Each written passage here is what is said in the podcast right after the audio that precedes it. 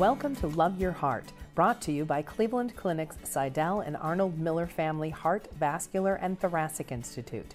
These podcasts will help you learn more about your heart, thoracic, and vascular systems, ways to stay healthy, and information about diseases and treatment options. Enjoy. Hello, my name is Julia Zumpano. I'm a registered dietitian with the Department of Preventive Cardiology and Rehabilitation at the Cleveland Clinic. February is Heart Month. We also like to celebrate Valentine's Day in February.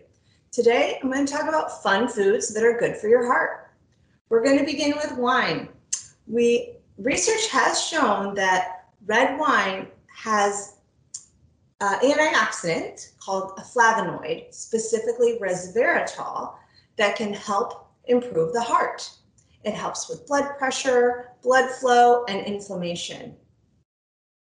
We do recommend that you ask your doctor before you begin drinking if you're already not a regular wine drinker. Try not to exceed a glass a day if you're a woman and two glasses a day if you're a man.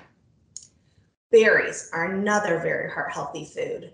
Berries have high amounts of soluble fiber and are packed with antioxidants.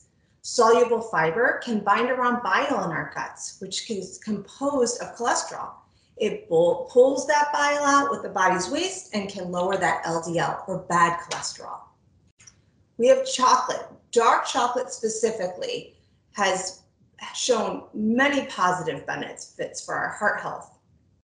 Dark chocolate contains, is mainly made up of cocoa, and cocoa is high in an antioxidant and flavonoid specifically called polyphenols. And polyphenols have been shown to help with blood flow, blood pressure, increasing good levels of cholesterol, the HDL, also helps with inflammation, and can help with insulin sensitivity, which can help control blood sugar values and keep them more in check.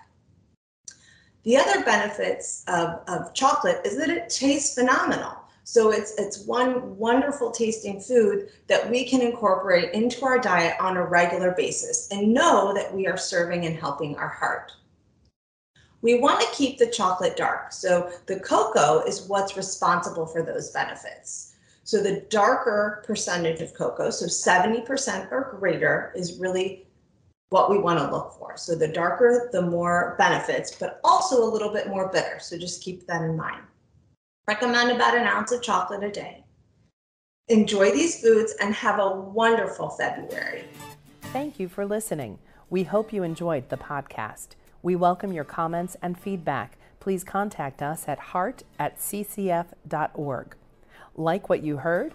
Subscribe wherever you get your podcasts or listen at clevelandclinic.org slash love your heart podcast.